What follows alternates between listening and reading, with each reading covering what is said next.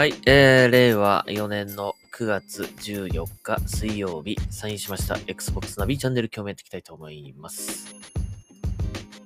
えーっとですね、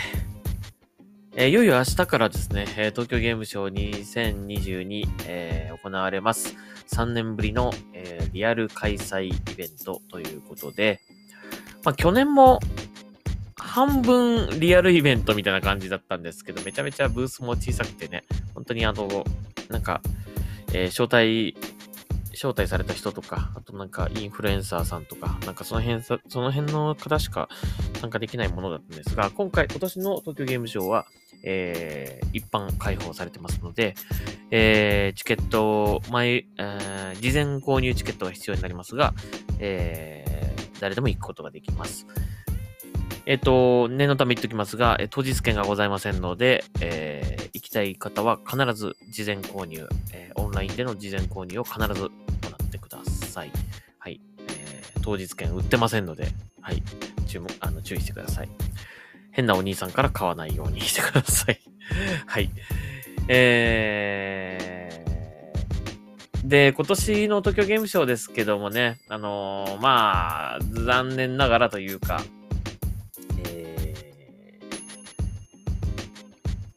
Xbox のね、出店、ブースの出店というのが、あの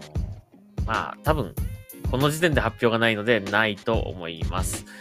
えーそこはちょっと残念ですね。まあ、例えば、えースターフィールドとかね、今年発売だったら、で、出店の可能性は大きくあったと思うんですけども、まあ延期になってしまったのでね、今年は正直、ファーストタイトルで、えー年末で、年末に出る、まあ、注目タイトルというか、看板タイトルとか、なんかそういうのがちょっとありませんので、今のところ予定ではね、ない感じするので、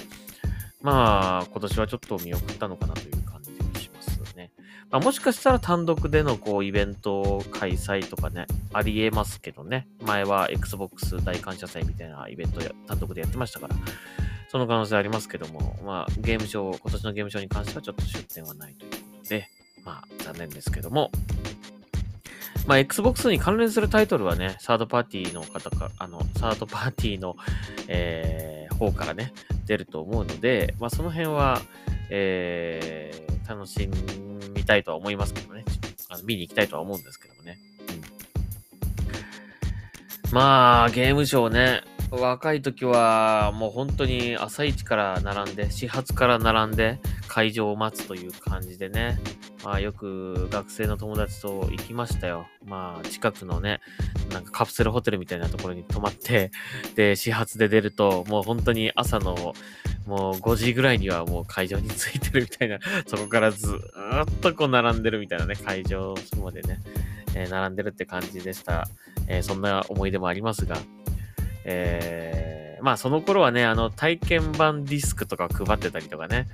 あの、景気が良かったので、ゲーム業界がね、配布物がめちゃめちゃ良かったんですね。なんかオリジナルグッズみたいな感じだった。今みたいに、あの、なんかもう、配るものないみたいな、あんまりない、せいぜいステッカーみたいな、そういう今みたいなあんな感じではないんですね。当時は本当に景気が良くて、まあ、体験版っていうのも、まあ、昔はね、意味があったけどもね、今はもうで、ね、あの、オンラインで配信できますからね、あんま意味ないけども、まあ、昔は本当にその、パンフレットとかも結構分厚かったりね、えー本当に、あの、もらえるものはたくさんもらって帰るという感じの、えーゲームショーだったわけなんですけど、昔は年2回やってましたからね。いやまあ今はもう本当にね、あの、言っても別に、もう、もらう、もらうって荷物になるのも嫌だみたいな感じになってきちゃってるぐらいなものしかもらえないから、あんまりもらわないし、まあね、まあもらえないしって感じで、人も多いしね、その割にはなんか全然私有代ももう、あんまり遊べないしみたいな感じのイベントになっちゃったので、なんか、えーしかも今はね、Xbox もあんまり関係なくなっちゃったので、うーん、よっしゃ、行くぞって感じではないです。正直、今気持ち的にはね。幕張まで行かなきゃダメなのかって感じで今思ってるんだけども、まあ、一応ですね、僕は金曜日の午前中、あ、午あ午後か、午後の、えービジネスデーなんですが、一般開放される14時からというやつに一応行こうと思ってます。それと、えー、土日、まあ、その、金曜日に行ってみた感じで、内容を見て、ああと2日行くかどうか、1日でいいやって感じにもなるかもしれないし、もう午後だけでいいや ってなるかもしれないし、まあその辺はちょっと1日目の、えー、ゲームショーの内容次第で決めたいと思いますが、もう3日連続で行くっていうのは相当内容が良くないと、ちょっと、もういいかなって気がしちゃってますけどもね。えー、まあそんな予定でおります。とりあえず、まあ金曜日は行く予定でいます。はい。えー、ということで、えー、まあ、東京ゲームショウが近づいてきたということもあってか、何なのかちょっとわかりませんが、まあ一応、えー、ニュースがいろいろ出てますので、紹介しましょうか。はい。まあ、Xbox に関係ないのもありますけどね。ちょっと、まあ、読んでいきましょうよ。読んでみましょう。興味あるやつだけね。はい。えー、本田翼 MC の NHK ゲーム教養番組、レギュラー化決定。えー、初回ゲストは山田孝之さん。あとこれ、上田、なんていうの？ごめんなさいね。ほんと最近ね、もう全然わかんないんです。もうあ、えー、っと、上田文人さんって、これはあれですね。ワンダと共造のね、えー、ゲームデザイナーさんですね。上田文人さんのお二人ということだそうです。えー、まあ、ほんと翼さんもね、まあ、すっかりあの、ゲーム好きの女優って感じで、もうね、定着しましたけども。まあ、ゲーム番組がこうね、しかも NHK でやるっていうのはすごいね、これね。レギュラー化だそうなので、えーまあ、ゲームファンの楽しみの一つになるんじゃないでしょうかね。はい。まあ、まだちょっと残念ながら Xbox に絡んだ内容はやるかどうかわかりませんが、はい。まあ、ゲーム好きの方は見てみたらどうでしょうか。はい。えー、次。えー、これはちょっと残念な話ですね。343 Industries ボニー・ロスさん、えー、退職となりました。マイクロソフトからも離れるそうです。えー、ボニー・ロスさんはですね、ヘイロー、ヘイローシリーズを手掛けている、えー343インダストリーズの、まあ、ボスですね、えー、なんですけども、約15年間、えー、343インダストリーズで、えー、ヘイローに関わってきたわけなんですが、え、退職されるということになりました。まあ一応理由としてはですね、家族の、えー、医療問題のためということで、えー、本当は年末ぐらいまで言いたかったそうなんですけども、えー、まあ、ちょっとご家族の、え、健康問題に対処するために、え、ちょっと早めに離れるということです。まあそういうふうに言ってはいるんですけどね。でもやっぱり、あのー、リーダーというのはですね、やっぱりこう、責任を取る、取らないということも仕事の一つなんですよね。だから、まあ正直今、ヘイロインフィニット、えー、まあローンチの時はね、まあ、盛り上がったんですけども、ちょっとそれ以降がね、なかなかあんまり、えー、うまくいってないような気がしています。えー、定期的なアップデートのコンテンツの提供だったりとか、あと、まあ、その、課金ですよね。課金のあのシステムだったりとかもあんまり評判良くないと思うし、うーん、もう、あのね、ヘイロー5で遊べてたコンテンツくらいは普通にこう、即ね、え、導入してほしいなと思うんだけども、まあちょっと時間かかってたりとか、まあ来るのか来ないかもよくわからないみたいな感じの今、えー、感じになっていて、なかなかその、ファンの、一部のファンの中では不満が出ているというのも現実です。えー、まあそういった部分の責任を取ることになっちゃったのかなっていう、まああくまでも僕の予想っていうか うん、そういうこともあるのかなっていう気もするので、まあね、えー、まあもちろんそれ以外にも理由はあるかもしれませんが、一応発表されている内容としてはそういう感じだったようです。えー、まあ、ね、えー、343バンジーからね、ヘル、ヘイローをね、えー、343が手掛けるようになってから、まあいろいろなことありましたが、まあ僕は343になってからのヘイローっていうのは割と好きなので、えー、そこまで大きく、大きな不満はないですが、まあインフィニットに関してはちょっと、まあ、えー、いろいろとね、あの、思うことはあったけども、うん。あと、まあ、えー、マスターチーフコレクションだったりとか、あと、テレビシリーズなんかもね、え新しいそういったヘイローの、えー、ヘイローユニバースというものを広げていったということで、えー、いろいろなことに貢献されてたと思います。なので、残念ではありますが、えー、退社、退職されるということです。で、新しいこの343の、えー、ヘッド、スタジオヘッドはですね、えー、ピエレ・ヒンツさんでいいのかな？えー、ちょっと読み方があの正確じゃないかもしれませんが、えー、この方、この方は、えっ、ー、と、えー、もともと、えー、セガヨーロッパ、エレクトロニックアーツ、THQ、レインボースタジオあたり、え、スクエアエニックス、プレイステーションなどの企業で、え、チームを率いてきた方です。で、2018年に、え、343に参加して、えー、ヘイロー5だったりとか、マスターチーフコレクションなどを担当していたということです。えー、この方が、えー、トップになったということで、まあ、ね、それによってヘイローが大きく変わると、またね、変わるのかもしれないし、どうなのかちょっとわかりませんが、ね、えー、さらなる、まあ、現状のヘイローインフィニットをね、もっとね、なんか、いろいろと楽しいゲームにしてほしいなとは思いますね。まあ、それをどこまでやってくれるのかちょっとわかりませんが。はい。ということで、えー、モニーロスさんお疲れ様でございました。はい。今までありがとうございました。はい、えー、次、えー、ちょっといっぱいあるのでどんどんいきます。えっ、ー、と、EA と光栄テクモゲームズがパートナーシパートナーシップを締結。新作ハンティングゲームを、えー、共同開発。中世の日本が舞台のハンティングアクションということで、え、ー、と、EA と光栄テクモが、えー、タッグを組んだそうですよ。まあ、具体的なゲームのね、このビジュアルとかは出てませんが、中世の日本が舞台のハンティングアクションということだそうです。なんか日本流行ってんですかねなんかこの間のアサシンクリードもそうだけどね。まあ、ヒットしたからね、日本の舞台のゲームがね。ちょっとトレンドになってるのかもしれないですね、今のね。はい、えー、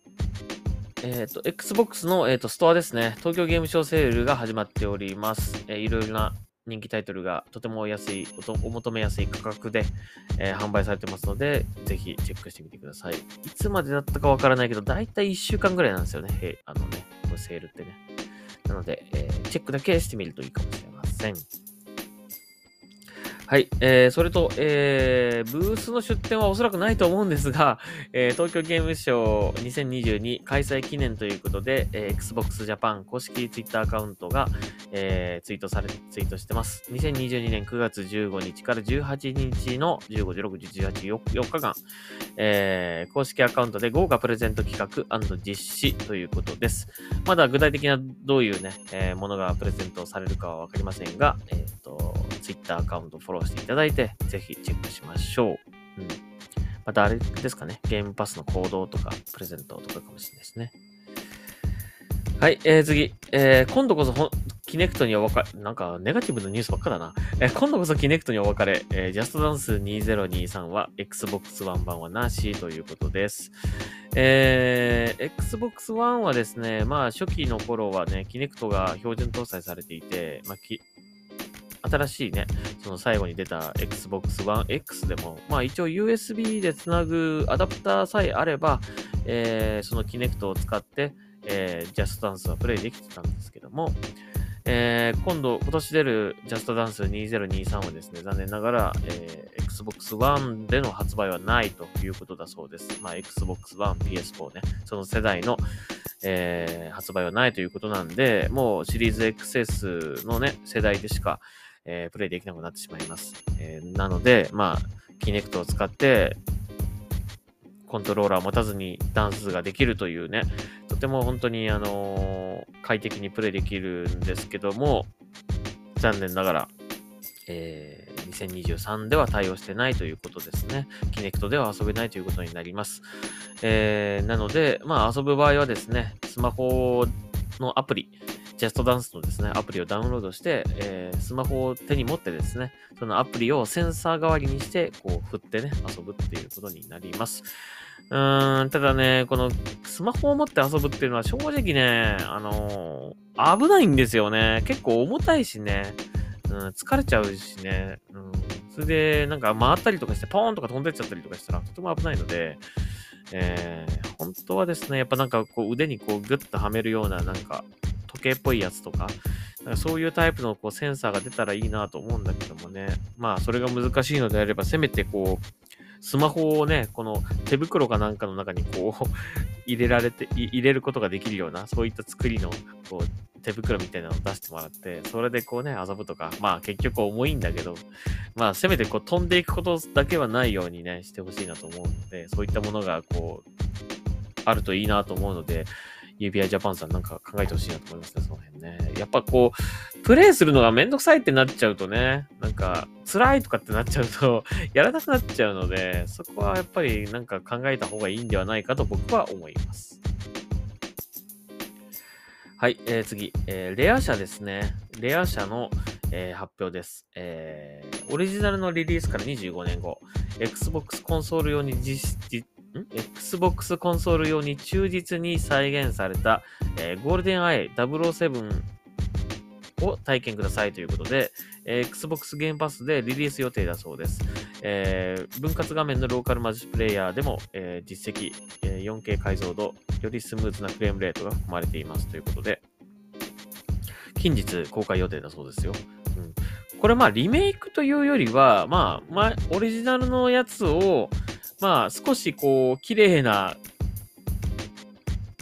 4K 解像度にしてフレームレートを上げて出すみたいな感じのものなので、リメイクとはちょっと違うみたいなんですが、えー、だからグラフィック見るとね、本当昔の感じをそのまま、こう、くっきりさせたという感じのビジュアルですが、えー、多分そういった形のものになるのではと思います。はい。えー、次、えー、ディスコードですね。ディスコードのボイスチャットが Xbox シリーズ XS、Xbox One で、えー、利用可能になります。えー、Xbox アプリを使用して Discord 内のフレンド同士と直接会話できる。えー、ということですね。これね、僕 Discord ってこれいまいちよくわかってなくて使ってないんですけども、えー、まあ、これを使って、おそらく、そのボイスチャットみたいなのとかができるようになるってことですよね。だからまあ、これ Xbox だけじゃなく、他のね、あの、プラットフォームとかで遊んでる方と、例えばクロスプレイなんかやるときとか、えー、パーティーチャットはこれで使えばできるんじゃないかなとか思うので、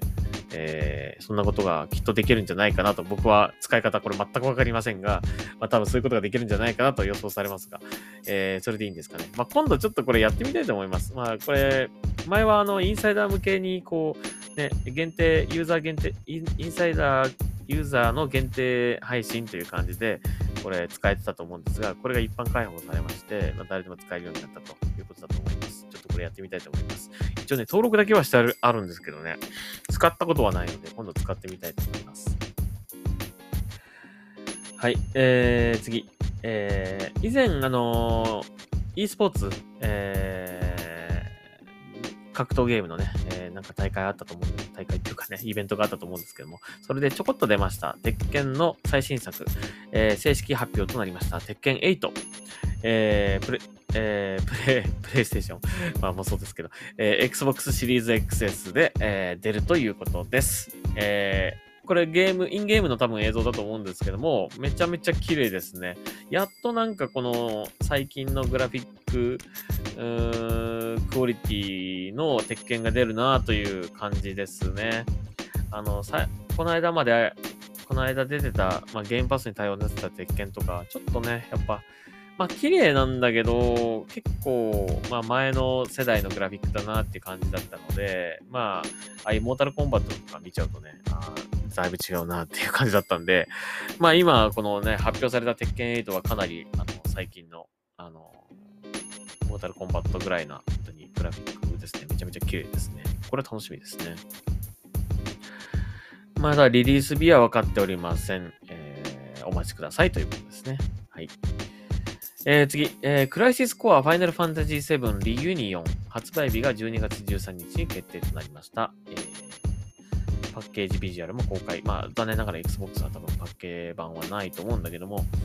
えー、出るそうです。まあやっぱりこのね、パッケージだとね、限定版とかが出るのでね、あのファンの方はやっぱそっち行くと思うんですけどもね、限定版欲しさでね。それがなかなかデジタル版では、あのなかなかそれだ、デジタル版だとそれが入手できないので、本当に遊ぶだけって感じになっちゃうんだけどもね。うん、まあ Xbox でも一応出るということなんで、えー、楽しみにしたいと思います。はい、えー、そして最後にしましょうか。えー、まあ、フィギュア好きなんで、これちょっと紹介しましょうということですが、えー、ファイナルファンタジー7、エアリスとティファが懐かしい姿で可動フィギュア化。えー、デジタル版フィギュア付きセットや25周年記念トレーディングカードも注目ということだそうです。えっ、ー、と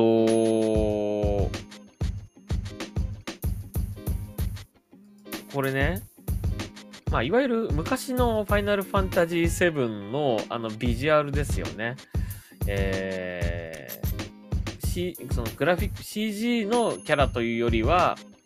その、キービジュアルみたいな感じで描かれていた、あの、エアリス、ティファという感じですね。うん。カクカクはしてないんだけども、ちょっとバランス的には少し、あの、こう、可愛い感じというかね、昔のファイナルファンタジー7のあの、キービジュアルのグラフィックっていうあ、グラフィックをベースにしてるような感じがします。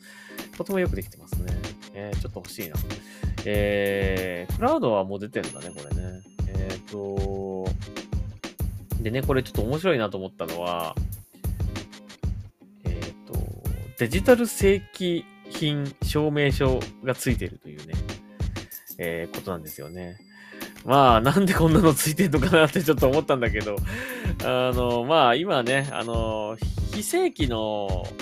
実は僕も持ってるんですけども、非正規のね、あの、フィギュアっていうのが結構出てまして、ファイナルファンタジーね。で、中にはですね、めちゃめちゃクオリティ高いやつもあるんですよ。あの、本家よりもクオリティ高いんじゃないかっていうようなやつもあったりするんです。なので、まあ多分こういうのをつけたことによって、ちょっと価値を出してるのかかなと思うんですけども、公式のアイテムですよっていうね、あの明確にしてるんだと思うんですけどもね。あともう一個ね、えっと、デジタルプラスエディションっていうのがありまして、これなんか、デジタル版フィギュア交換券付きっていう書いてあるんですけど、多分ね、これね、あの、AI でこう、あ、AI じゃない、AR で、こう、自分の部屋とかをこうね、カメラでかざして、そこにこうフィギュアを置くみたいな感じのものなのかなと思うんだけどね。で、そまあ、ぐるっと見回したりとかできるっていう感じだと思うんだけど。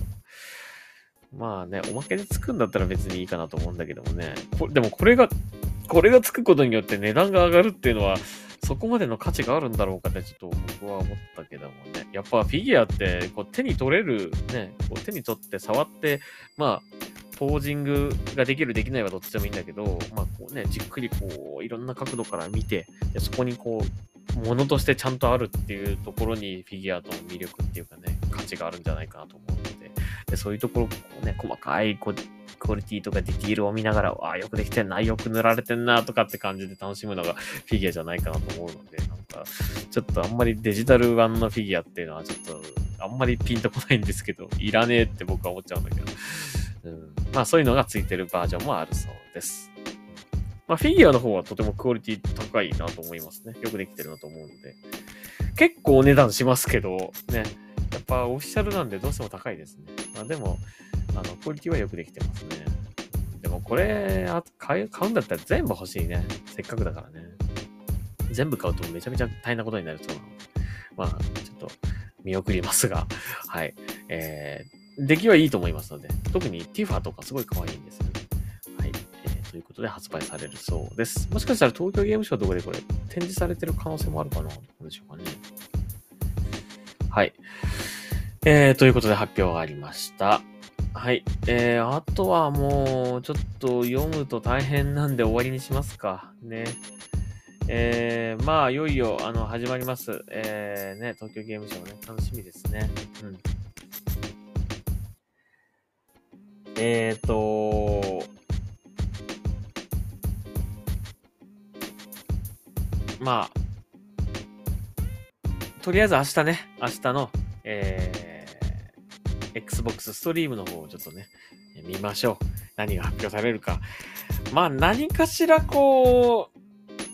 ビッグニュースというかね、何かあるんじゃないかなと僕は思うんだけどもね。まあ去年で言うと一番大きかったニュースはクラウドゲー、あの、X、X クラウドの正式サービスの発表でしたかね。正式サービス開始の発表がありました。まあ、それに匹敵するぐらいのものを何か言ってくるんじゃないかなと思うんですけども、まあ何かタイトル、それがタイトルなのか、サービスなのか、ちょっとわかりませんが、まあなんかね、Xbox ゲームパスに対応しますみたいな発表はあってもいいかなと思いますね。日本向けっていうか、日本向けの発表なんで、日本人が知ってそうなタイトルのね、ゲームパス入りっていうのはあるかもしれないというふうには思い、思ってます。まあ、何かやってくれるんじゃないかなと期待してますので、明日楽しみにし、楽しみにしましょうかね。はい。ということで、えー、明日、えー、18時から、えー、やりますので、僕もツイッチ配信でミラー配信しますので、もしよかったら一緒に見ましょう。あと、一応今夜ね、まあ、東京ゲームショウ前ってことなんで、なんかゲーム、ツイッチ配信やろうかなと思ってます。うん。まあ、えー、もしよかったら見てください。何やるかはちょっと未定ですが、えー、ディズニーのやつやろうかな。またね。はい。えー、ちょっと予定してますので、もしよかったら見てください。はい。というわけで、Xbox ナビチャンネル今日はここまでにしたいと思います。また次回聞いてください。ありがとうございました。それではサインアウトします。